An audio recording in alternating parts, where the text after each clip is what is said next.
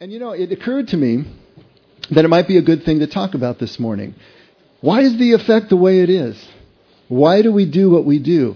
A lot of times I have people that come up and, and mention or say to me, you know, the effect is something that is really different. I haven't experienced this before. Or I never thought I'd set foot in a church again.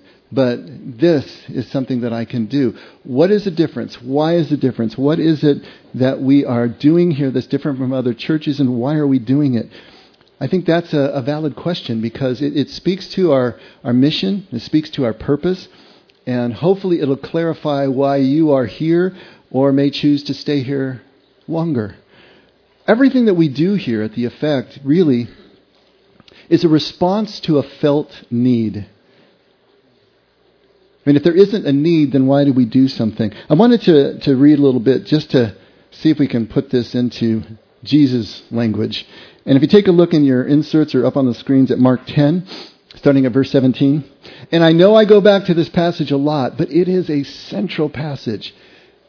It is just so important to understand what is happening in this passage because it's happening to us too. And on a daily basis.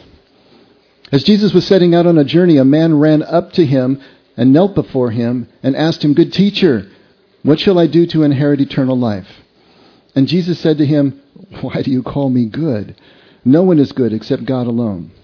You know the commandments do not murder, do not commit adultery, do not steal, do not bear false witness, do not defraud, honor your father and mother. And the young man said to him, Teacher, I have kept all these things from my youth up. And looking at him, Jesus felt a love for him and said to him, One thing you lack. Go and sell all your possessions and give to the poor, and you will have treasure in heaven. And come follow me. But at these words he was saddened, and he went away grieving, for he was one who owned much property. I know that we have talked about this several times, but each time we talk about it, I hope we're looking at it from a little different sort of angle, because there's so much here. This is the central question. What must I do to inherit eternal life? What must I do to come in contact with my higher power? What must I do to find even my basic purpose in life, to feel some sort of sense of fulfillment? Now, this young man, Jesus acknowledges, the, the, the writer of Scripture says he felt a love for him. He, he acknowledges this man was the real deal. He wasn't pretending. He wasn't putting Jesus up for some sort of test. He wasn't trying to trap him, as so many did as they addressed Jesus. He was the real deal. And when Jesus says, You know the commandments, keep them, when he says, I've been doing that, he means it. And Jesus knows that he means it. He has been doing everything right, everything that he possibly could within his religion, within his church, within his culture his context, his worldview. He was doing everything that he could, and yet he still felt a need. He still felt a lack. He knew that something was missing. Maybe he couldn't put it this way, but everything that he was about, that vehicle that he was in, had taken him as far as he could go, as far as it could go. And Jesus is saying, You need to get out of that vehicle, get into the next vehicle that can take you on the next leg of the journey. But it involves something. It involves letting go of everything that you think you have, everything that you think you know, and moving into a brand new place. This is every single one of us. This depicts every single one of us who gets to that point in life. Every one of us who, say, was raised in church, was schooled by church, that knows what the rules are, knows what the ritual is, knows what the belief system is, and has walked down that road as far as you can go. You're doing the do, you're doing it. And yet there is that sense that something is still missing. Eventually, either something happens or we just run out of steam and we realize something is not there. And this is who Jesus is talking to, which is really all of us all of you here, I hope that you're here because you have that felt need. You have that sense that there must be something more. Maybe you've succeeded in your life, succeeded in your business, you've raised your kids, and then you look around and say, hey, is there anything more? that driving purpose that I've had for the last 10, 20, 30, 40 years, what do I do with it now? Where does it go from here? This is that sense that Jesus is trying to answer. This is that sense of lack or something missing that the effect is trying to answer at the same time. Sometimes we feel that there is a sense of unfulfillment. We sense a purposelessness. Maybe there's a boredom. Life is not changing as we wish it would. Our relationships are still stressed. We have anxiety. We have grief. We have resentment. We have anger. Sometimes it's sort of a passive dissatisfaction, and sometimes it's a real active pain that is driving us to look for something more, to ask that central question What must I do? What do I do next? what happens now? Now, for me personally, 25, 27, however many years ago it was, I was in the latter category. There was an active pain. My first marriage had broken up, and I was in a place that I never thought I'd be. And that drove me to look for something else. And you know what? I really didn't care what form it took at that point. I just wanted it to work. I wanted the pain to stop. I wanted the sense of guilt to be relieved. And really, I think that's the point that we all need to get. I think that's key. If we can get to the point where we don't any longer care what form this truth takes, now we're ready. Now the pump is primed. Because as long as we're holding on to the things that we came in with, as long as we're still riding the horse we rode in with, if you want to use that metaphor, then we're only going to get, you like that metaphor? Guy with the cowboy hat, go figure.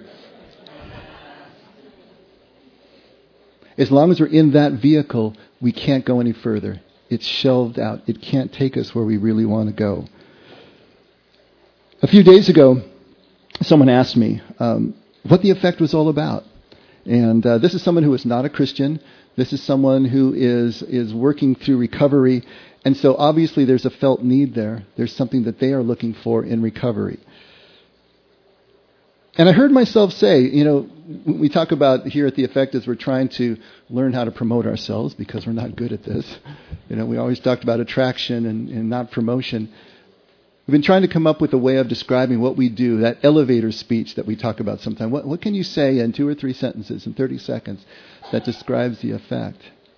And to this young man, I heard myself saying the effect is a faith community that is based on this felt need, of course, but it's based on an intensely practical and non religious reading of Jesus' message from a first century Hebrew point of view. And when you look at Jesus' message from that point of view, it changes everything.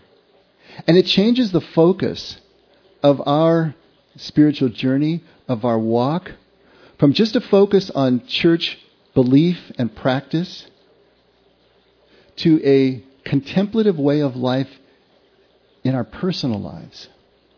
And that's very different. And if that word contemplative is new to you, it simply means the establishing of a presence and a mindfulness and the direct experience of God and God's presence in your life, which will lead to a discovery of your own real identity and your meaning and your purpose. So, two parts there sort of a cause and an effect.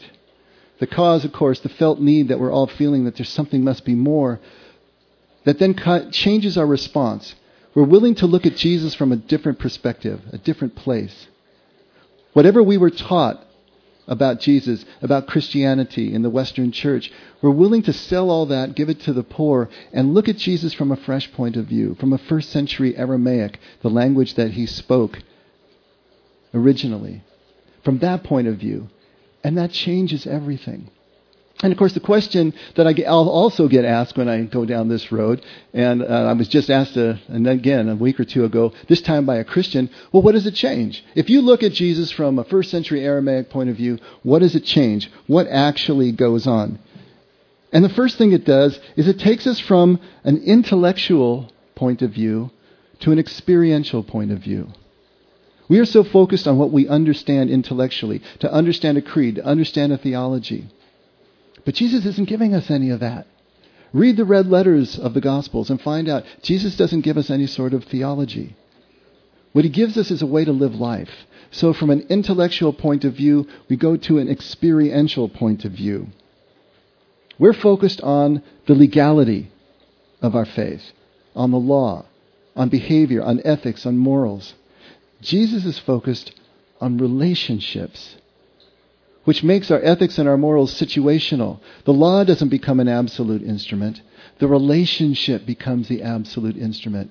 And the law serves the relationship. Our behavior serves the relationship. It's a different way of choosing. We're not just obeying anymore.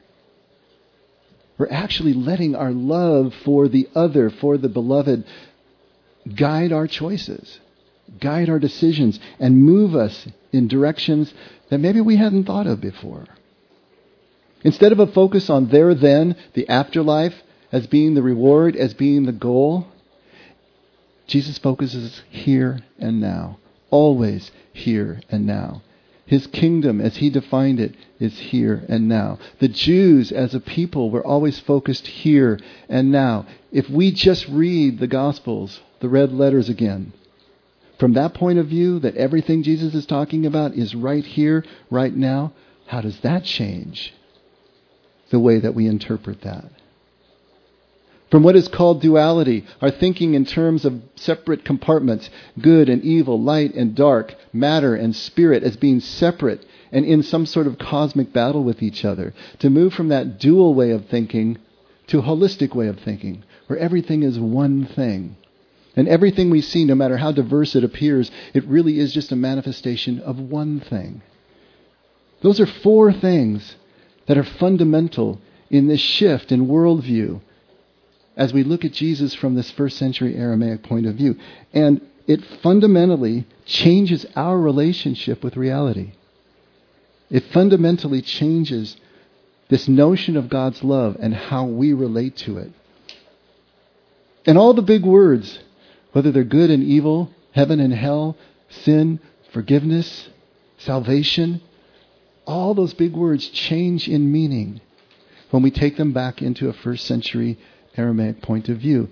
And what they end up doing in every instance that I have encountered, and I don't expect to find anything contradicting this, in every instance, the new definitions, the new way of looking at those words point us solely in the direction of God's absolute love. Wherever there seems to be a contradiction, where it looks like God is withholding, God is punishing, God is turning his back, when you bring it back into this first century Hebrew point of view, it all becomes completely focused on God's love. And it changes the nature of the message. The good news that Jesus talks about is no longer a passive or vicarious salvation where we just sit under some sort of covering and God does all the work. The good news becomes this living, breathing participation, a partnership in the experience of salvation as a process of life, as a moving forward, a becoming, if you will. A becoming more and more grounded in presence, more and more identified with who we are starting to understand God really is. This absolute and consummate lover. It changes everything. It becomes this active, muscular participation in a new way of life that then reveals truth more and more to us. We don't start with the intellectual theological truth and then prove it in the field. We just set out. And the truth comes out of the mist, resolves as we move further and further into this relationship, into this journey that we understand is being fueled and blown by God's breath and God's Spirit. In other words, all that I'm saying to you, when we look at Jesus' message from this point of view, we realize that what he's talking about is a contemplative way of life. Everything that I just described to you embodies what Christians for 2,000 years have understood and meant to say when they talked about a contemplative way of life. This call to directly experience God's presence, God's nature, and not just to learn about Him, not to let somebody else perform sacraments that we vicariously get to enter into. No, it is a full extension, a full motion into that way of life. And in order to directly experience God, we have to shed our skin. We have to shed all the things that we think we know. Because it changes so much the way that we approach life, about 180 degrees. Jesus in the wilderness, that is that time in his life where he went out, just took away like sensory deprivation. You know those sensory deprivation chambers? You know, you go into the salt solution, it's at 98.6 degrees water, and you shut the doors and you float in that thing and all the senses are turned off. Jesus goes out into the desert to shut off the noise, shut off all the, the effects of human community and just go out and get back down to grassroots.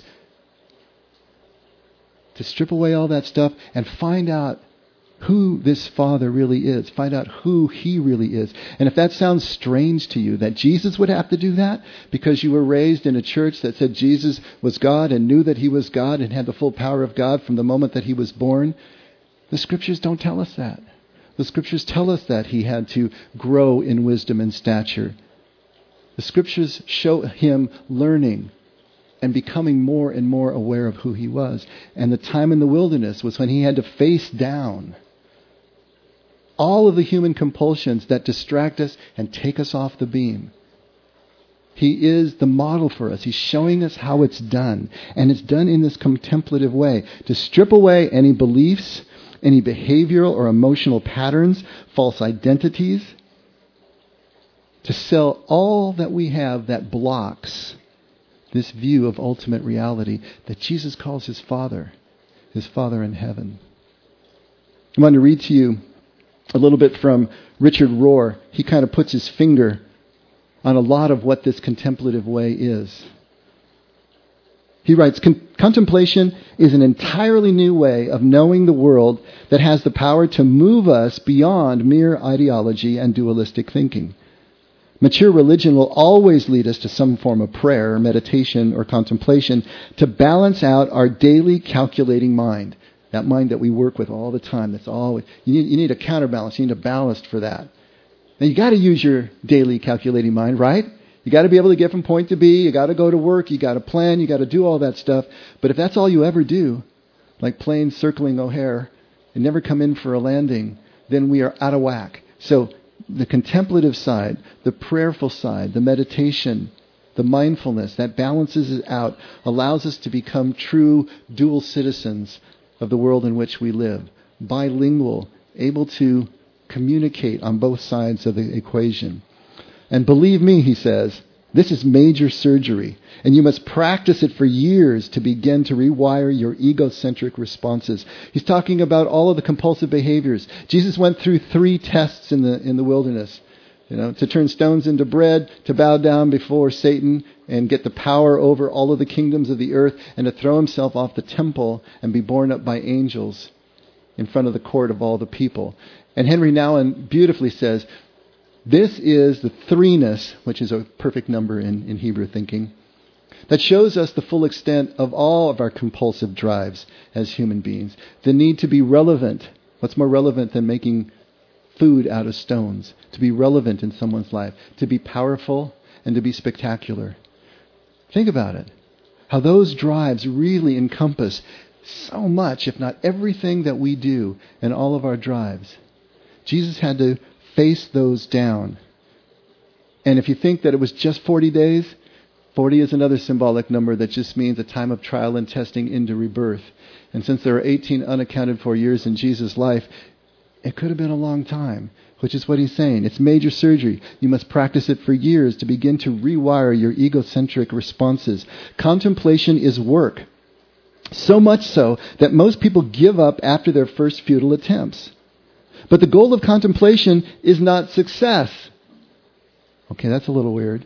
The goal of contemplation is not success, only the continuing practice itself. See, as soon as you focus on an outcome, as soon as you focus on something out there other than here, then you've already lost before you began. The contemplative practice is to let go of all of that future tripping, we sometimes call it, to let go of all the other thoughts, all the other dri- drives that keep us from being completely present right here and right now. So, the goal of contemplation is not success, outcome, it's the continuing practice itself, to keep showing up. The only people who pray well are those who keep praying. In fact, the continued reconnecting is the praying, not occasional consolations, not feeling good about what you did. It's just continuing to show up. Take that as an absolute. Contemplation is meeting or experiencing as much reality as you can handle in its most simple and immediate form, without filters, judgments, or commentaries. Sound childlike? The little children you know who can do that just innately? It's so hard for us as adults to keep doing the same thing. The ego doesn't trust this way of seeing, which is why it's so rare. Jesus said, A narrow gate and a hard road is what leads to life, and only few find it. He's not talking about heaven and hell here. He's talking about this process the willingness to let go of what you need to let go of to be able to experience what really is.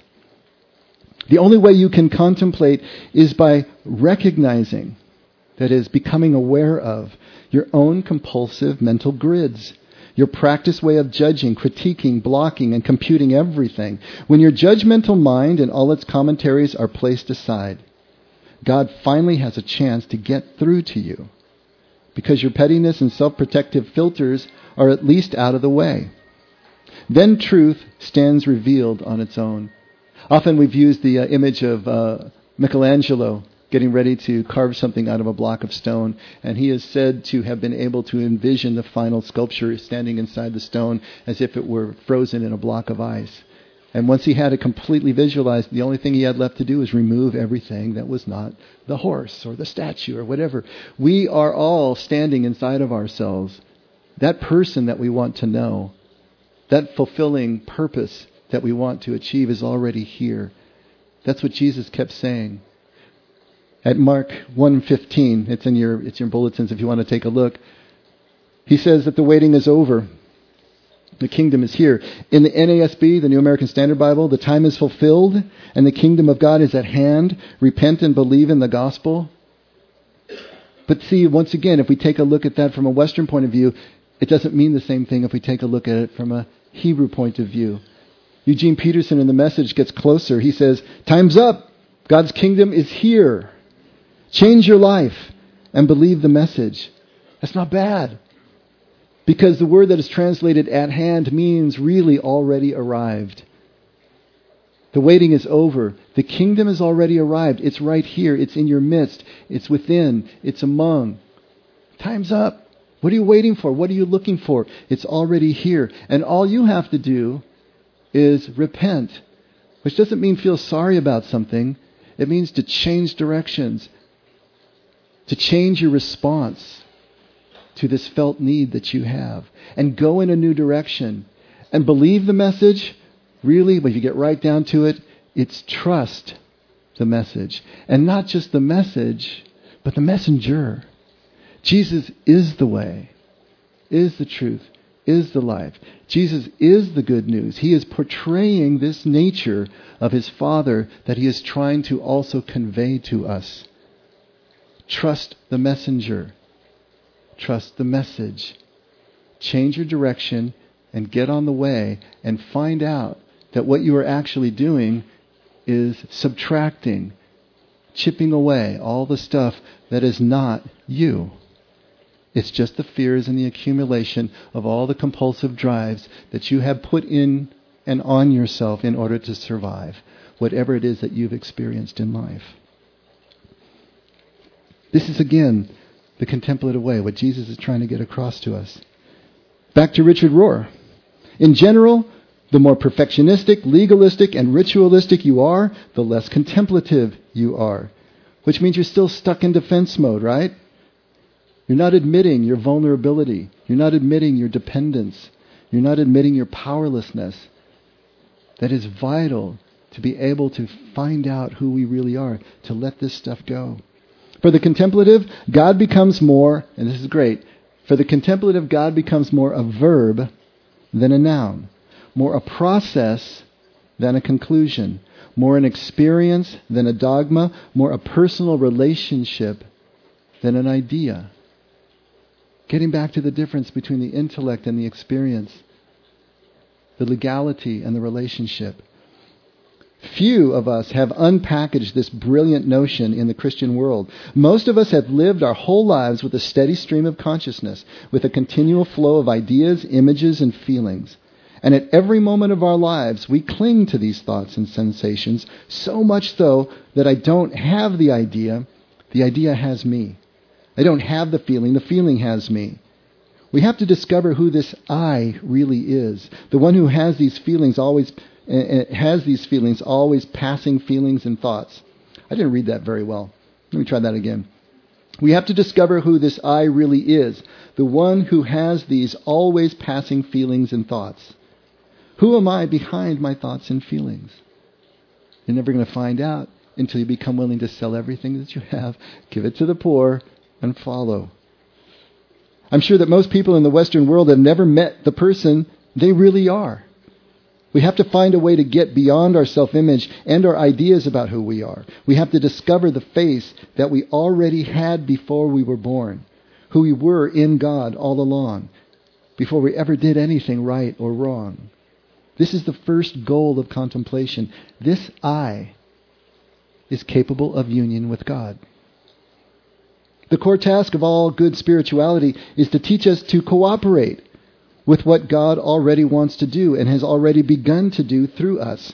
In fact, nothing good or life giving would ever enter our minds unless in the, in the previous moment God had already moved within us. We are always and forever merely seconding the motion. God makes the first motion. How do I like to end every prayer? From 1 John 4:19, we love because God first loved us. Same idea.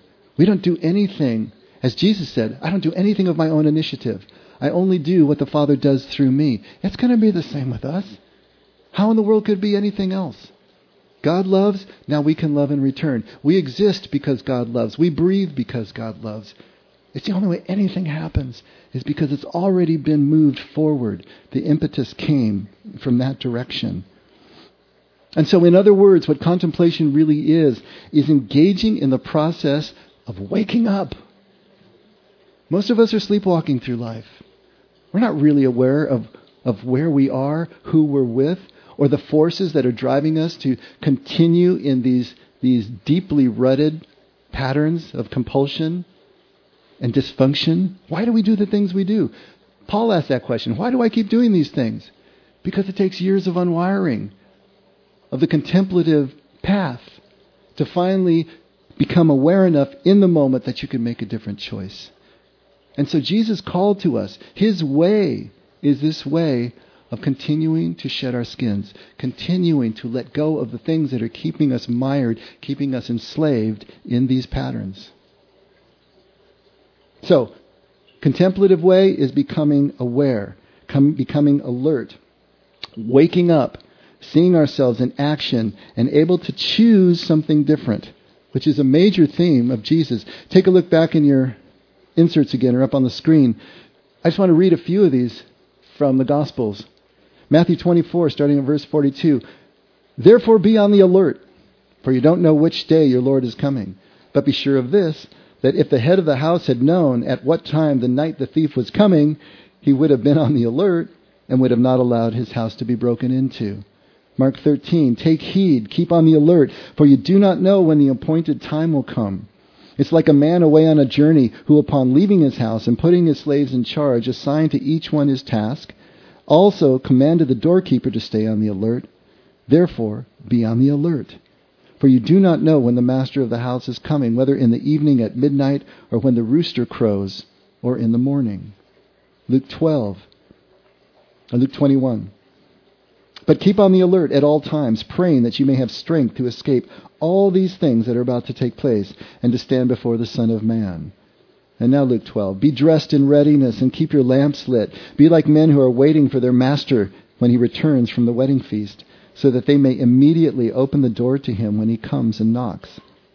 Blessed are those slaves whom the master will find on the alert when he comes. And truly I say to you that he will gird himself to serve and have them recline at the table and will come up and wait on them. I know, I know this is, this is all couched in terms that sound like they're separated in time, but really the, the imagery here and the understanding here is this is all happening simultaneously. When we are aware, when we are on the alert, all of these things are happening. We are reclining at the table with God. We're not waiting for the invitation. It's happening right here, right now. And this last one at Luke 12, Jesus is bringing in and bringing to mind imagery that is also a major theme throughout the entire Bible, whether it's the Old Testament or the New Testament. It's the same thing. And this is the theme of the Jewish wedding feast. This image here of keeping the lamp slit and waiting for the master, the groom, to return is alluding to the Jewish tradition of how that they were married to each other. And of course, they all understood this immediately. They knew exactly what Jesus was talking about. But we, not understanding the tradition behind that is never explained or expressed in the scripture itself, we don't get the richness of what Jesus is talking about.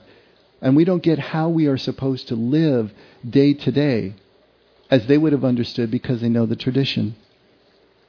So I'm going to tell you a little bit about Jewish weddings. All right? Jewish weddings took on the, form of two parts. There was a kiddushin and there was a nissu'in. The kiddushin was the betrothal. The nissu'in was the actual wedding ceremony itself. And they were separated in time, sometimes as much as one to two years.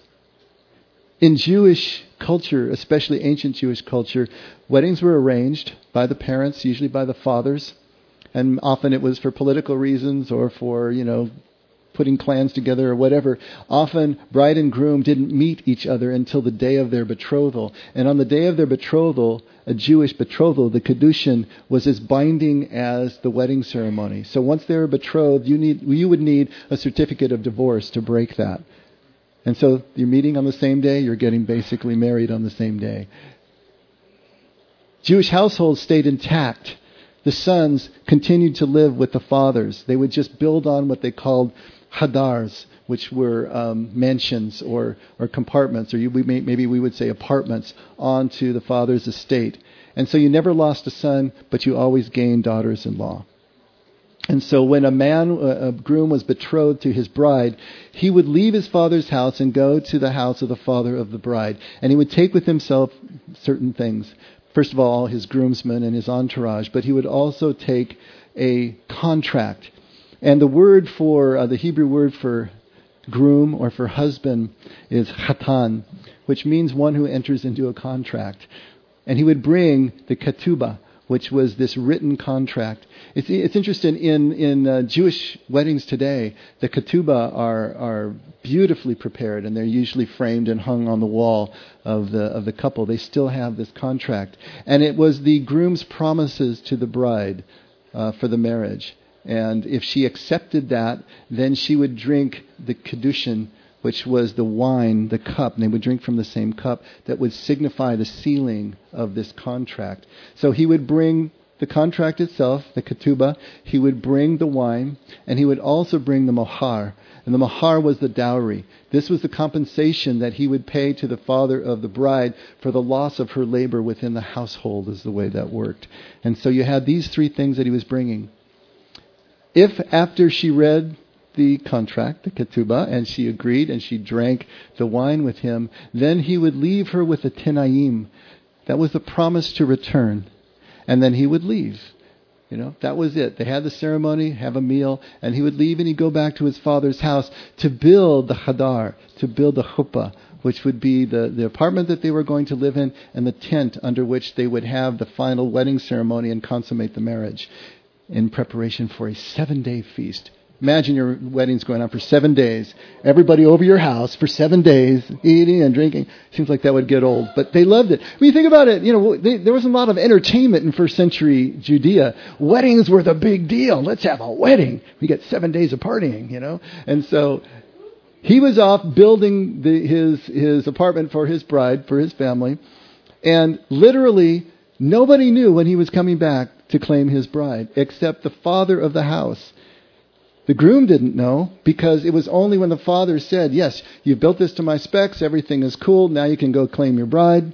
And of course, the bride doesn't know, right? So if you're really thinking, double thinking that some of you who know Scripture and some of Jesus' words are starting to make a lot of sense. In my house, there are many mansions, Hadar, right? You know, I don't know when I'm coming back. Only my Father in heaven knows. There's a lot of spiritual imagery that is being overlaid on this real tradition that, of course, they were completely familiar with. Now, what's happening on the bride's side? The Hebrew word for bride is kala, which li- literally means the completed one or the enclosed one. She is the one on the receiving end of all of this. If she accepts the ketubah, if she drinks the kiddush, then he leaves with giving her a promise to return. And so she is left to take first the mikvah, which is a purifying bath that was signifying that she is still a virgin and she's ready to enter into marriage and she is cleaning herself and preparing to be able to receive her husband. Now remember, these were girls that were probably only 12 or 13 years old. That's when girls were married. So they're just getting into adolescence. Girls before that age would not have a veil. Their hair could be flowing.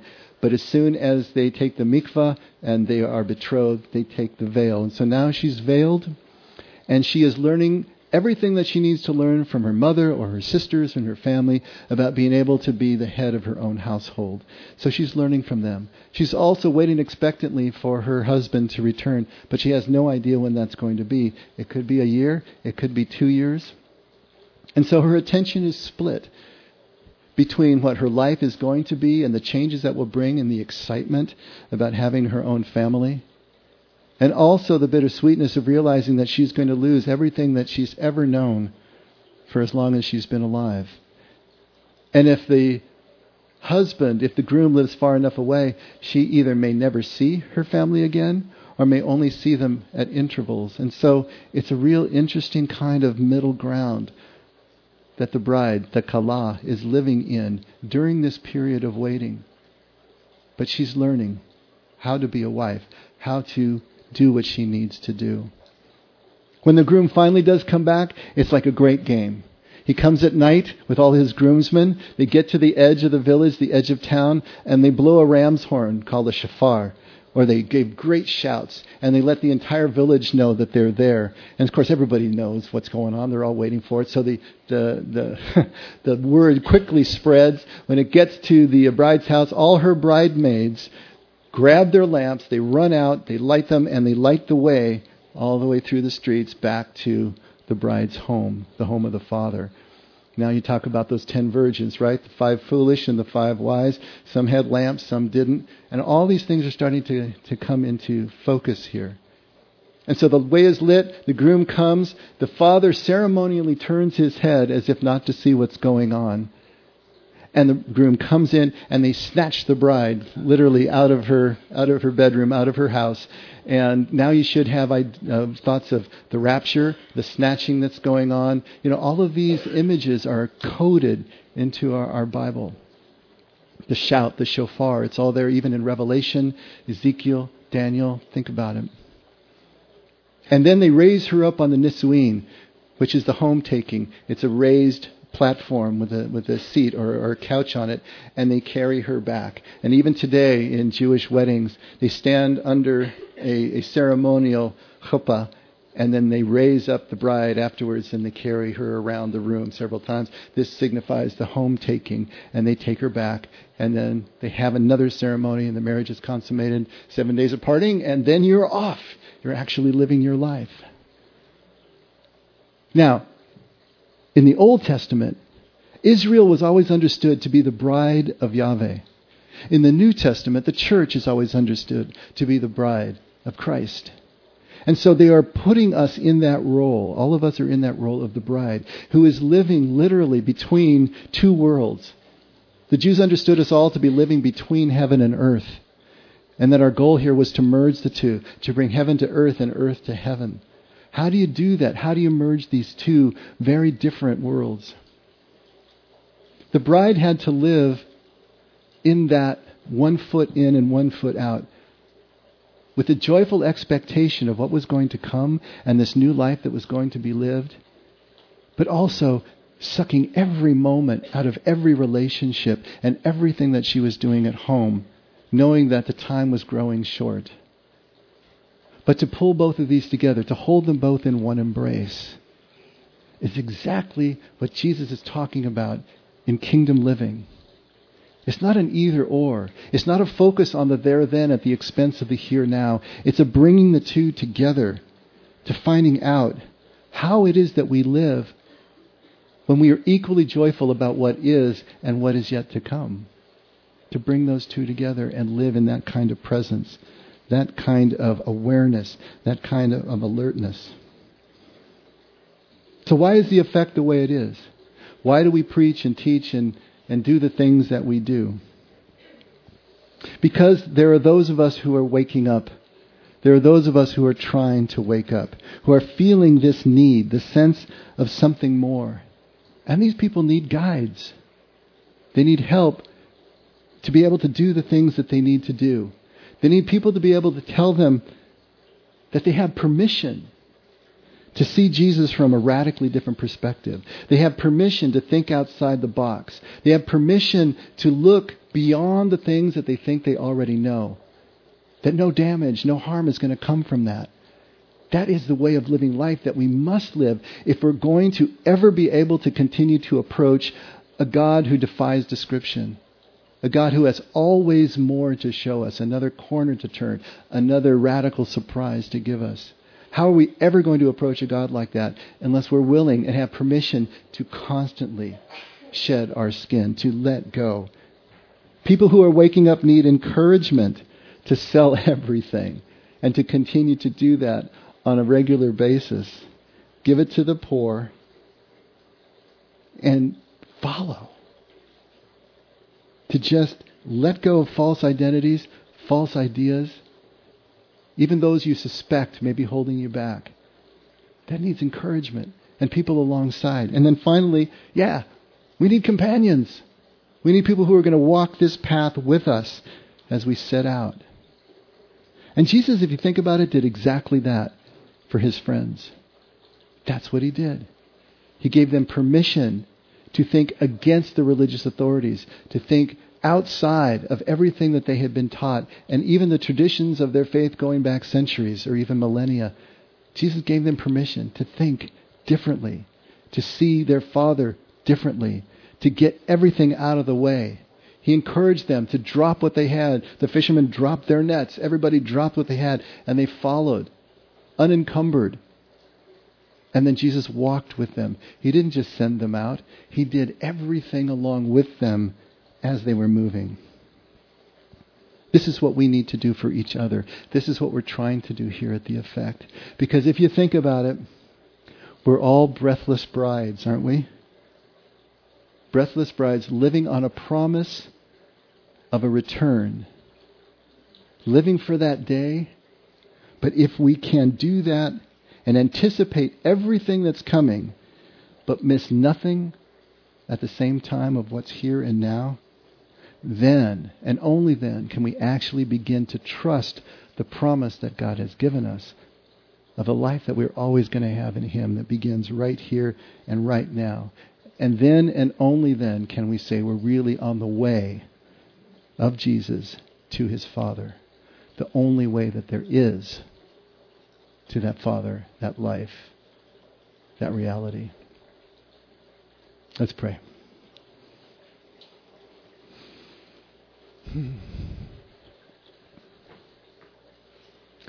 Father, there's always so much to be grateful for. This beautiful imagery help us to, I suppose, understand it better, but really to place ourselves in those sandals, place ourselves in that place, begin to see ourselves living our lives each moment and each day with that promise, but with that presence at the same time. To be able to start to hold the paradox in one embrace to hold two worlds in one embrace and to get a lot of joy out of both. To let the anticipation fuel an excitement, but never taking our eyes off those who are traveling with us. Help us to do that, Father, more and more. Help us to see that that's what we really need to do and want to do. That that's the only vehicle that will take us where we really want to go. And thank you for everything that you give us along the way. Every encouragement, every person in our path who takes us to the next level. Father, we love you. Thank you for loving us back. And never let us forget we can only love because you loved us first. In Jesus' name. Amen. Let's all stand.